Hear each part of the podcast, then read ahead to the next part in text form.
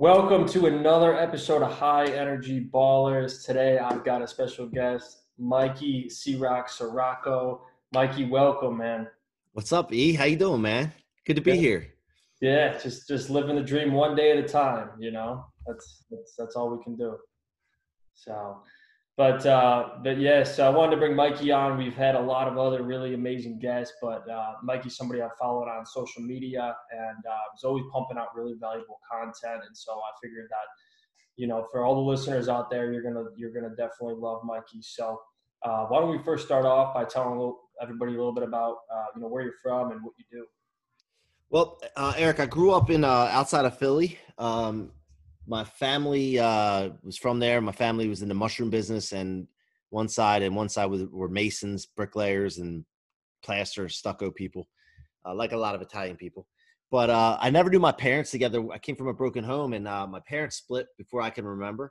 And so I dealt with a lot of stuff at a young age of like conflict, you know, stress on money and child support and custody, different things, man. And growing up in that environment, like, you know, a lot of people would be like, that's gotta be tough, man. That's gotta be hard. But in all actuality, it's actually made me tougher. You see, like, you know, I look back at some of the stuff that I've been through as a kid, 8, 9, 10, 11 years old, and it's nothing compared, like the stuff that we deal with now is nothing compared to that. Like the awkwardness, the uncomfortable feelings, you know, and that's something that, that has built me. And that's what are you made of means to me is like, look, what have you made of? What have you been through? You know, and if I go through tough times, I use positive self-talk. I talk about what, you know, I'm built for this. I got this. And nothing really scares me since the stuff that I went through as a kid. So some people say that, which like, that's a tough life, man. You must've had it tough. But to me, man, it was kind of like training, dude, like boot camp. Yeah, for sure. I had a similar upbringing too, but I mean, that's interesting to me. So do you remember the feeling you had before that kind of all went down, but like when you were young and then, you know, you went through all those events until after, like kind of how that, you know, flipped the switch for you or what the feeling was? Yeah. So when I was 11, I was living in my dad's house. Right. And my parents had some conflicts and their spouses had some conflicts and there's jealousy and envy, all kinds of shit, man. And, you know, the problem with that is that the kids suffer the most. So when I say suffer, like I went through a stage where I just didn't know, like if I was causing the problems, it was getting taken out on me by some people. And, you know, when I was 11, I decided to leave my dad's house after living there for 3 years because it was just not a good environment. And when I did that, my dad got served with court papers and I came home from school one day and he said, "Hey man, get in your room." And I'm like, man, this ain't going to be good. I had a feeling what was going on. And I went to my room and which felt like hours. It was probably 5 minutes. And my dad came back with these court papers and said, "You know what this says here? It says you want to move back with your mom. Is that true?" And I said, "Yeah, I want to get out of here, man. This isn't a place that I want to be anymore." So my dad was my hero. He always had a wad of $100 bills in his pocket. I didn't know if we were in the mafia or what it was. It was really just because he was a mason and had a lot of cash jobs, I think. But he had a wad of $100 bills. And when I said that I wanted to leave, he peeled one off, crumpled it up and threw it at me and said, "You're going to need this when you're living on the streets one day with your mother." And that was very vindictive to me as a kid. I knew that I don't know if I knew that word, but that vindication feeling, that really, man, really, is this really happening right now? Like I'm an 11-year-old kid. Like, are you really doing this to me? So one right there, I knew to myself, I'm always stubborn, right? I said, I'm not letting you win. Ain't no way in hell I'm letting you win. And number two, I'm going to help other people that have been through this, that have gone through broken homes, that have felt like they've been given up on. And I'm going to show them they could succeed and not just succeed, excel. And so I've been on a mission since then. I didn't know, like really realize it. I just always been trying to help people and show people the way. And 2 years ago, I said, you know what? I need to get this word out because I heard other people telling their story, right? You have a similar story you said, right? And so you can relate to that, right? Mm-hmm. Well, when I connect with people and relate with them, that's called common ground. And it's easier to do business with people like that. So I heard, you know, at GrowthCon 2 years ago, I heard Pete Vargas tell a story about his father. And I was sitting in the audience and I'm like, this guy, Pete Vargas, great guy, awesome dude. I've trained under him now. He got on GrowthCon stage telling a story about his conflict with his father. I said, I have a story to tell that can impact millions and I've been holding it in. And so from that point on, I started sharing my story, and people started connecting with me and relating to it and saying that they're inspired by it. And I was actually blown away. I'm like, this is ordinary, dude. This is just, there's nothing special about this. It's all I ever known. And so when I started getting that feedback, I'm like, I gotta get this word out and help more people. So I started writing down my goals every day. I want to be known globally, man. I want to be known globally, not for ego and celebrity, but be known globally so I can reach millions of people. And I started thinking, how could I do that? Well, the podcast was a great idea. I commend you for starting yours, Eric. And you know, the other thing is that I started writing down, I want to be known globally and I want to talk to people globally. And wouldn't you know it? I mean, last night I'm on a call with somebody from Australia. Later on today, you know, I got a podcast with a guy in London. I just got booked on the #1 business podcast in London. I mean, big things are happening because I've decided, written it down, and then taken action afterwards. And so I hope I answered your question there, but all this stuff lines up.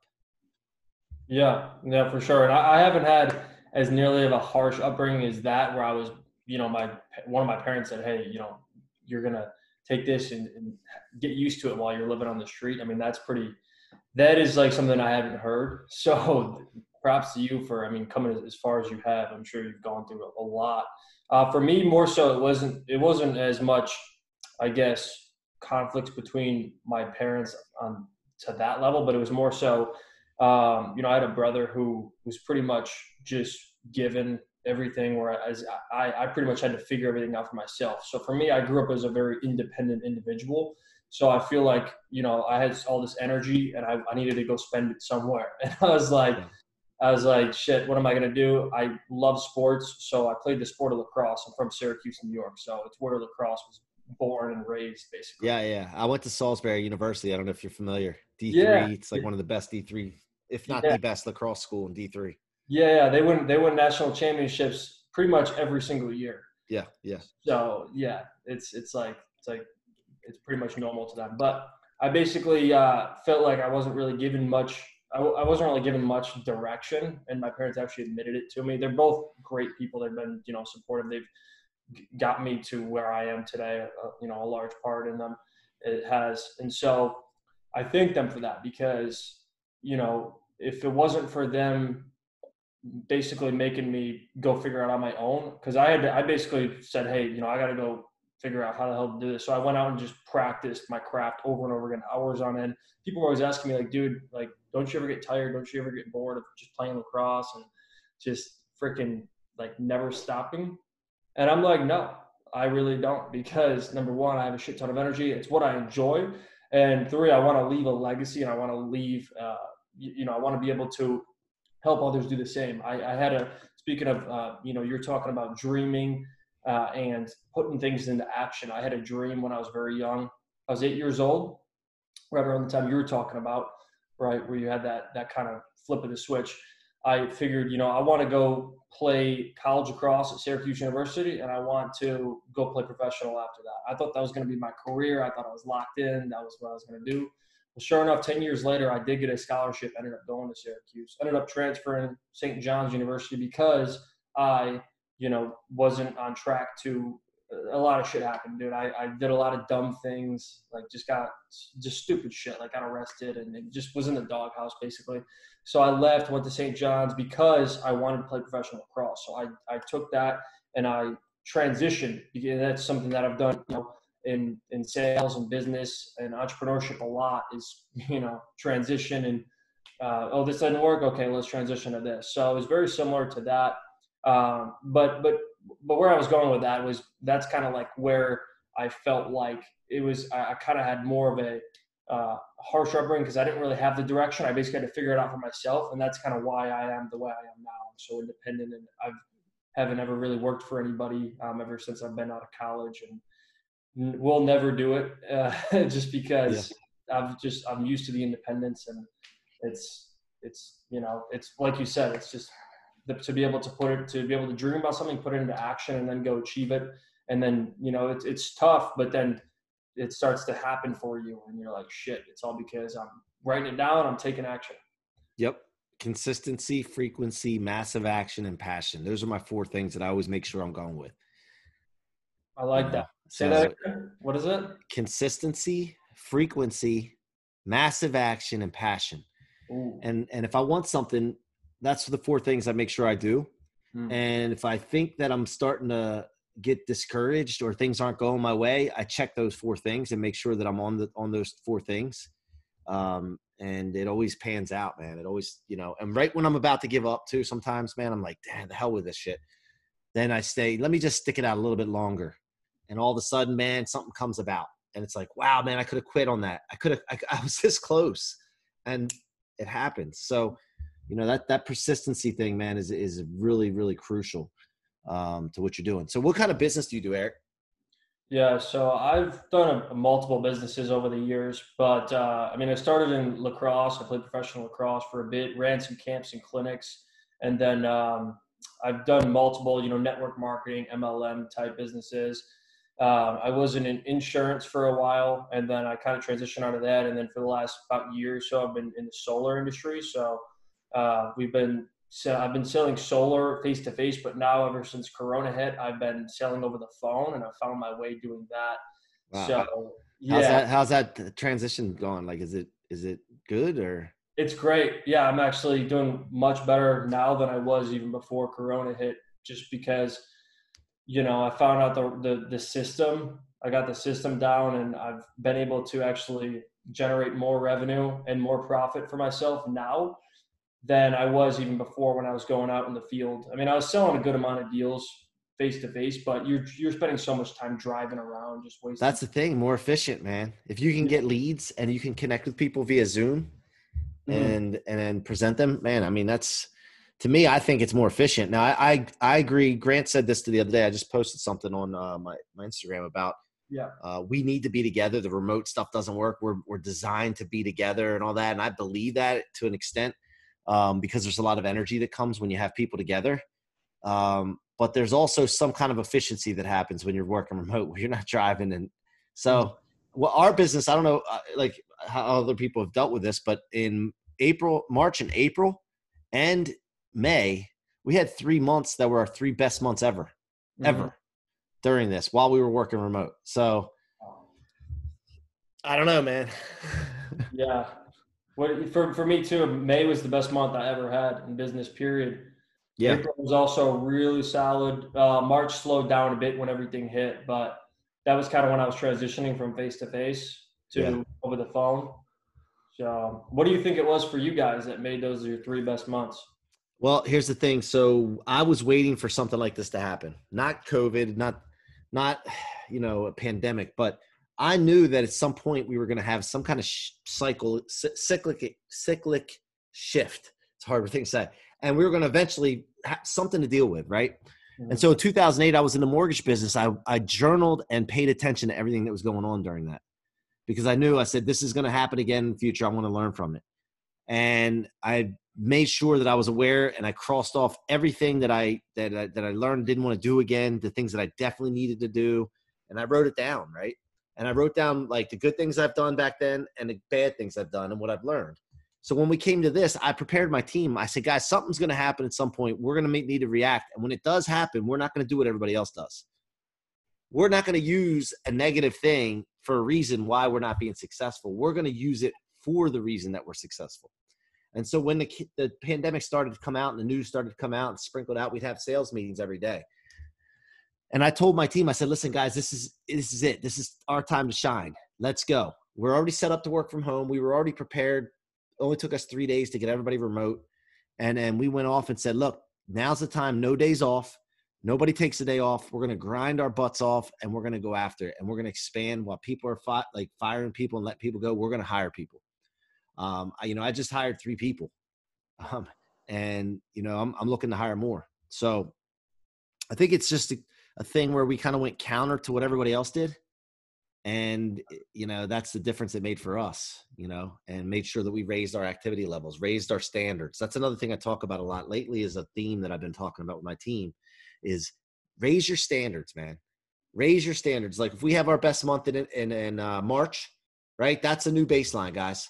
We're not going back below that again. This is our baseline. I know this is the best month we've ever done. Here's where we are. So we did like 79 units. The next month right after that, which 79 was an improvement by like 23%. The next month after that, we doubled our past highest month. So then we're like, well, that 79 here was nothing compared to where we are now. We're not going back to 79. And then the next month after that, we blew 79 away again. And we're just rolling, man. And we just set standards. When you set standards, you don't think it's acceptable to go back down again. You get used to it. You get addicted to the success. You get addicted to the money part of it, that you're expecting that kind of money to come in. You're also familiar with the work and activity that it took, and know that you can do it in your mind. The confidence level's there. You know, I'm sure you've dealt with it in lacrosse. I played college football. I mean, confidence is such a huge thing, man, that can drive you past other people. So, you know, that's what it's all about. Yeah, I love that too. Making that the standard. I think I'm gonna have to take that from you, because, man, that's, I mean, if you're always expecting that's what's gonna happen, you're either gonna hit that or you're gonna go above it, because you're gonna do whatever it takes and not stop till you get it right. So is that's kind of, I'm sure, the motive that you set for your team as well. Yeah, yeah. And when we tell somebody, when they come aboard, this is how we do things here, guys. This is how we do things, okay? We train every day. We write our goals down every day. We beat the sun up. We do all the things that we're supposed to do that other people, successful people, do. And then somebody says, well, that's kind of different. They don't do that over there. Yeah, but we're not trying to be like them over there. That's exactly right. They don't do that over there. We do it here. We do it here because we're going here. We're not going over there. Okay. So we're not going to be like anybody else. We're going to be disrupting our industry. We want to disrupt our everything in a positive way by, you know, explosive growth, rocket fuel, just exploding, man. And that's a mindset that we have every day. The passion, I don't know if you could tell, but I'm passionate, man. I have energy to get what we want done. And that's something that, you know, we talk about $100 million a month in loan volume, not in income. We'd love to do that too, but $100 million a month in loan volume, and no group the size of us is even sniffing that. And we're 1/3 of the way there, and we're going to get there, and we keep preaching it. And here's the thing. One thing that my mentor, Brandon Dawson, I don't know if you know Brandon or not. Yeah. Brandon Dawson always says this: what you think is what you say is what you do, and what you do becomes your legacy. And so I'm preaching that to my team constantly. Guys, if we're saying the right things, we're going to get the right results. If we're saying the wrong things, we're going to get the wrong results. It's no black or middle area. It's black and white. So, man, that's the way we roll, man. Yeah, I love that. I think I heard you say that on social media the other day, on Instagram. I saw it somewhere. But, yeah, Brandon Dawson's he's a monster. I saw him speak at 10X this past year, and just follow him. He's a beast. So – What markets do you guys loan lends to? Like who We're licensed in 50 states as a company, but we focus primarily on the Mid-Atlantic region, and we do California, and then we're located in Miami as well. So the loans that we do are mainly California, Mid-Atlantic, and Miami, or all of Florida. So for what? They're home loans. Nations Lending is the company's name. We do refinances also, purchase loans, for primary, second homes, investment properties, and also if somebody has a mortgage already, we do free checkups to see if anything can benefit them in the market right now, whether it's lowering the rate and lowering their payment, taking cash out to consolidate loans, shortening their term from a 30 maybe to a 20 or 15 year. So we do all that stuff. That's what we focus on. And we've absolutely blown up in that business. Yeah, that's incredible. So when you say you're hiring more people, are you having them come in and sell over the phone, or kind of how are they like? Yeah, man. I mean, most of our people work remote from their house. So like we have, everything's technologically advanced enough now where you can do everything from home. But man, we have sales reps from, you know, working from home, making phone calls, doing the program that we have. We have assistants, we have processors that process the loans. And so we're hiring mainly what I want. If I can't get somebody that's already in the mortgage business, that's fine. I want somebody that's willing to work, has a great work ethic, willing to learn, and willing to listen. And if they have those three things, I'll make them successful, and you know, they'll fit right into our group. And they can just sell loans over the phone from home and make pretty good money. Yeah. Yeah. I mean, I have guys that are making, like, you wouldn't even believe it if I told you, man. I believe it. I have people making $200,000, $300,000, $400,000, $500,000 in the mortgage business. Nice. So, you know, and that's a standard that we set. Like, we don't want people 6 figures, man. What 6 figures get you, man? I don't know how you can live on 6 figures. Like that's the way we start to think. And the reason is it's not about greed and about just about money. It's about, listen, if you're making $100,000, you can barely take care of yourself and your family. How are you going to help other people? How are you going to be able to help lift other people up, which is a duty and an obligation? You know, you have a really selfish heart and mind if you settle on a low number.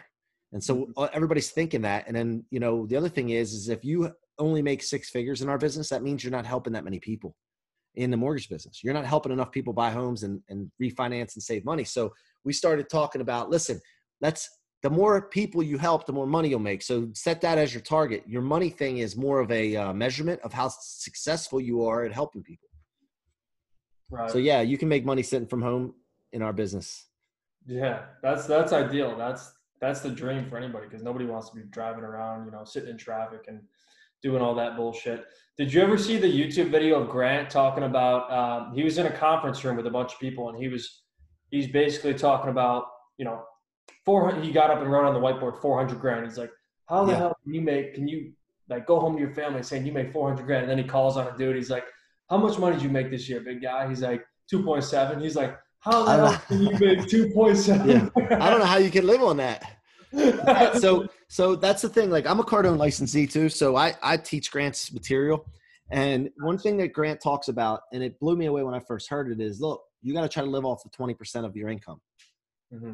So I started doing the math on that, 20% of my income. And at the time, I think I was making like, shit, when I first heard that, I was probably making like maybe $500,000 a year. And I thought to myself, well, let's do 20% of $500,000 is 100,000, and live off 100,000. That's like 8,000 a month. Like, that's not impossible. Like that, I can't do that. Now, I don't mean to sound, I'm sure some people think that's a lot of money, but it's, to me, to do what I want to do and accomplish what I want to accomplish and to help the people I want to accomplish, I can't live on that. I can't live on that and do that. So I started thinking to myself, and here's the thing, it's a psychological thing. 20% of, for people that are making 100,000, 20% is they got to live on $20,000. So you see how six figures doesn't work. That's what that does, is it tricks your brain into understanding that you need to make more money. You need to focus your time on the income statement, the top two lines on your income statement, and bring money in. Spend 5% of your time worrying about expenses, 95% of your time focused on income, and doing whatever you can to increase your income number. Because when you increase your income number, it exponentially is more powerful than worrying about cutting expenses. And so we focused on that. We shift our minds. And then, so that's how you raise your standards on what you should make. And that's why Grant does that. It's all a psychological thing to get you thinking bigger and understanding you need to make more money, because you can't live on 20% of the income where you are now. Right. So you're not just helping these people make a shit ton of money. You're also helping them with their mindset, which is how you get to that point in the first place. Right. But I'm sure that's something that a lot of people that you come into your company didn't have before until they met you and started learning, you know, your strategy and your mindset, right? Yeah, Eric, when you have a company, man, like if your people have money problems, they're not going to be engaged at work and they're not going to perform as well. So you need to help them understand money. You need to help them understand how to make money. You need to understand how to keep money and how to multiply money, like Grant talks about all the time. And you also need to make sure that they understand how to have a great family life, because your family problems, the employees' family problems bring the work. It affects the whole company. So we don't do just money training. Like I'm in the people building business, brother. Like mortgages is our vehicle to do what we need to do. I build people, and building people has to do with the money, finance. It has to do with psychological mindset. It has to do with emotional response, how to talk to people the right way, how to avoid conflict, psychology, spiritual, physical, taking care of your body, nutrition.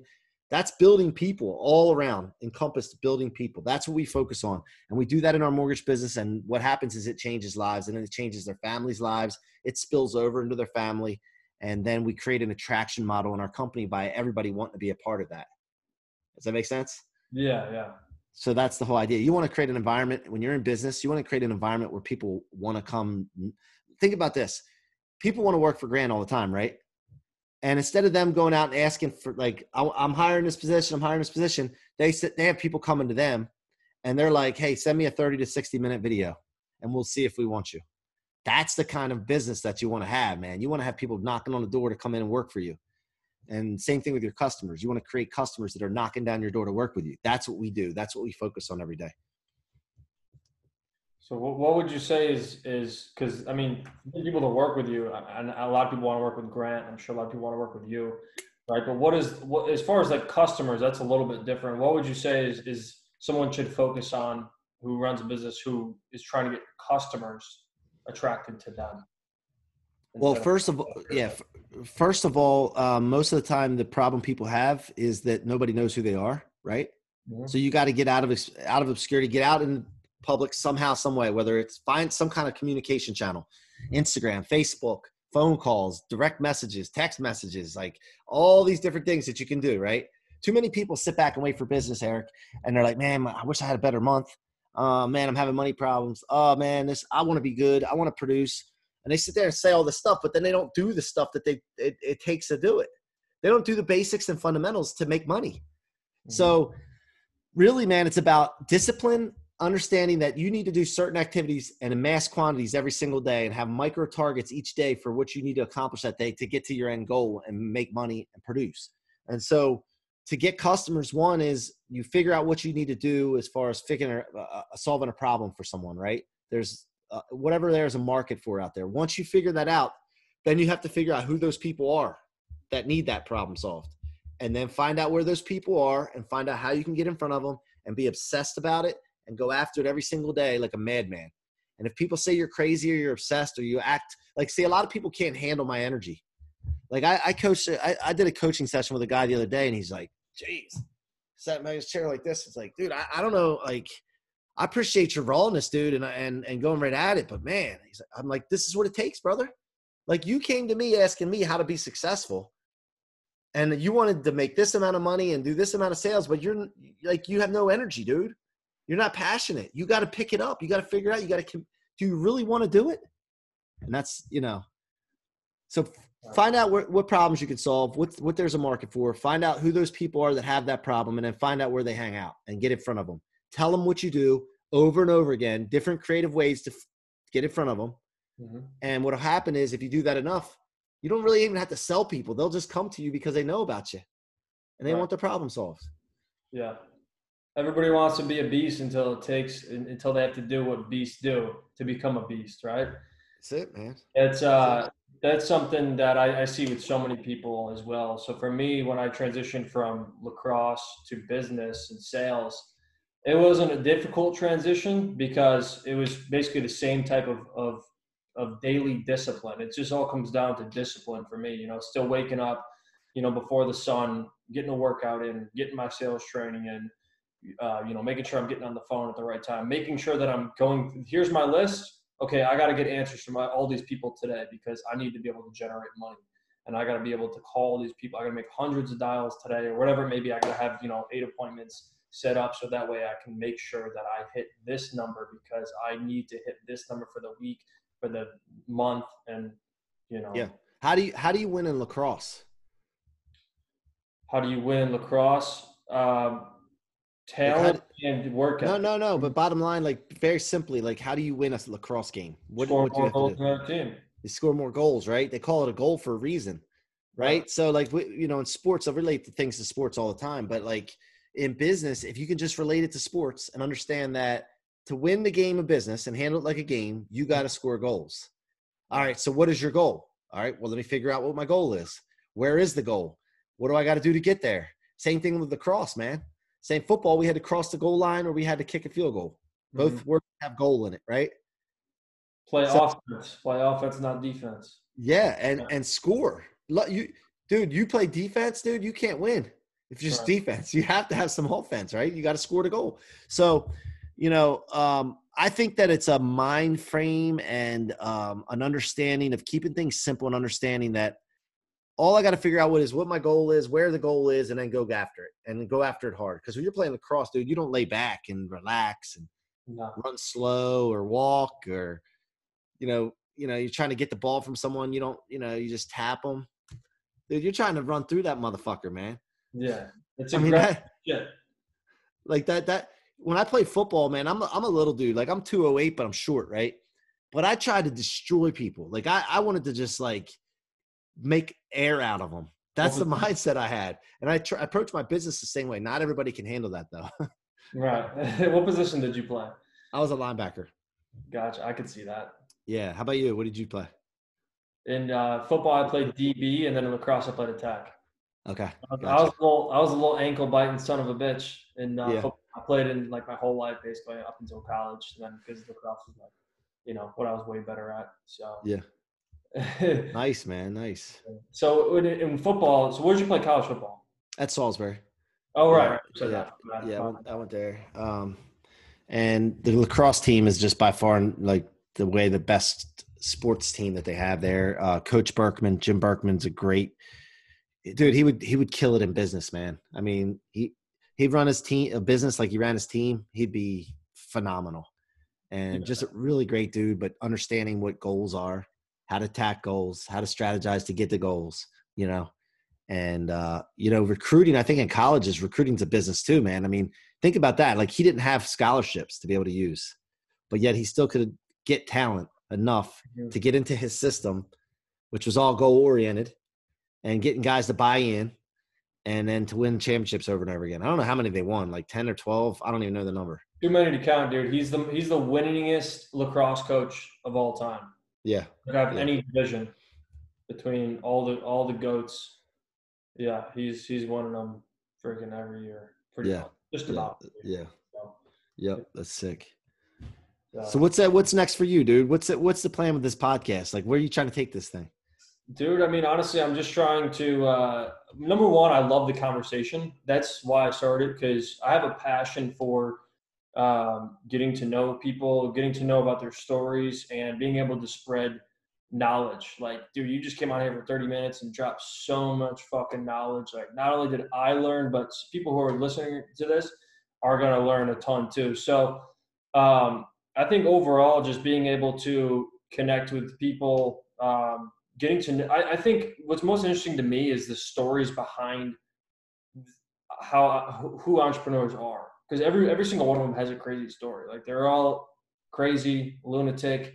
You know, they were really good at sports. They were a huge partier. They got all these girls, all the above. I did my shit of that too. I'll leave those stories off of here. But hey, but you know, here let me tell you one story before we go. One thing I'm going to tell people, because this is a big, big problem.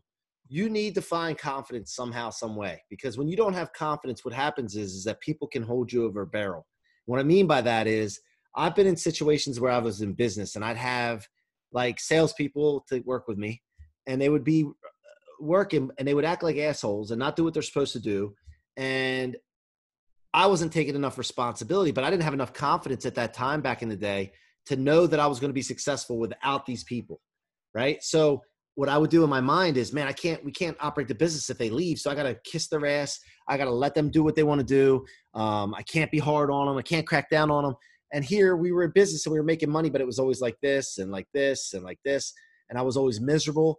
So I want to talk to people out there that are going through a situation where they don't feel confident in being able to produce themselves. And they're relying on other people. And if they're letting those other people dictate the way they operate their business, the way they live, that's no way to operate. And so a little story, when I figured this out, it's like a magic trick. And by the way, this came when I got my confidence truly when I ran into Grant and understood that, dude, I got an animal inside of me. I just need validation that if I do let this animal out, that I'm okay. And I'm allowed to do that. And I'm not going to piss people off, you know? And if I do piss them off, oh, well, they can go somewhere else. Once I had that, dude, I let go of caring about what the naysayers say and what people that wanted to be average said. And I just went nuts. And then it was attractive. Like I said before, attraction model. The right people came into my life and the wrong people left. And it's a great feeling. So people out there, just, you need to find your confidence, and you need to understand that once you find your confidence and do what's right and go after it, don't worry about the wrong, like people like not getting you and wanting to leave. That's okay. You're better off without those kind of people around you. And then if they want to come back later on when they get their mind right, that's great. And then you'll start seeing people wanting to be around you that you want around you. Right. That's one thing too that I see a lot of people lack is confidence, because too many people care what other people think about them. You know, that's the biggest thing is they think, oh shit, what is my family and friends going to think if, you know, I go make this video and post it on Instagram, or if I post this, or if I, you know, start in this business. And at the end of the day, like you said, the wrong people are going to drift out who weren't meant to be in your life, and the right people are going to fill the gaps. And I've noticed that a lot over the last year, ever since I've been pushing out. It didn't happen until I pushed out content. I've been an entrepreneur for about 5 years, but I didn't start pushing out content about a year ago. As soon as I started pushing out content, that's when I noticed the drift of people just fading. And then now I got all these people, you know, like yourself and all these other successful entrepreneurs who I'm now connected with. So it's the bad drifted away for the good to come in. So yeah, and here's the thing I'm noticing too now: people that were haters and leaving and having something to say, now they're coming back. Oh, dude, great podcast, man. Oh, I love your podcast. Oh, here you're doing great stuff, man. I mean, can I ask you some questions? And it's like, yeah, I'll help them anyway, because I just felt bad for them when they left in the first place, you know. So look, I know how to recognize the haters, because I used to be a hater too, I'm sure. You know what I mean? Like, I had that before, where I was jealous of somebody else's success when I was younger. So I know how to recognize that. So when somebody does it, I don't get mad at them, because I've been there before. I just need to let them know that here's the right way to do it. If you don't like that, then go somewhere else, and then you'll come back. Right. So, yeah. But. Cool. Well, I really appreciate your time, C-Rock. It's been tons of knowledge and value. And for anybody who's looking to reach out to you or follow you, what's your Instagram? Instagram at Mikey CRock, MIKEYCROC with no K. But also, I got a new website that's getting ready to launch. The Mike CRock with no K. TheMikeCRock.com. Check it out. I coach people. I do one-on-one coaching, group coaching. I do speaking. So if anybody needs anything or just wants a consultation, man, reach out to me. I'm here to help. I want people to get greatness out of them. You know, even if they don't know how they have greatness, I want them to find it, and I want to put them on track to go after it. So let's make it happen, man. Let's do it. Let's do it. Go follow him at Mikey CRock. Go rate, subscribe, and leave a review for this podcast, High Energy Ballers. Thanks for watching again, and we will see you guys next time. Take care.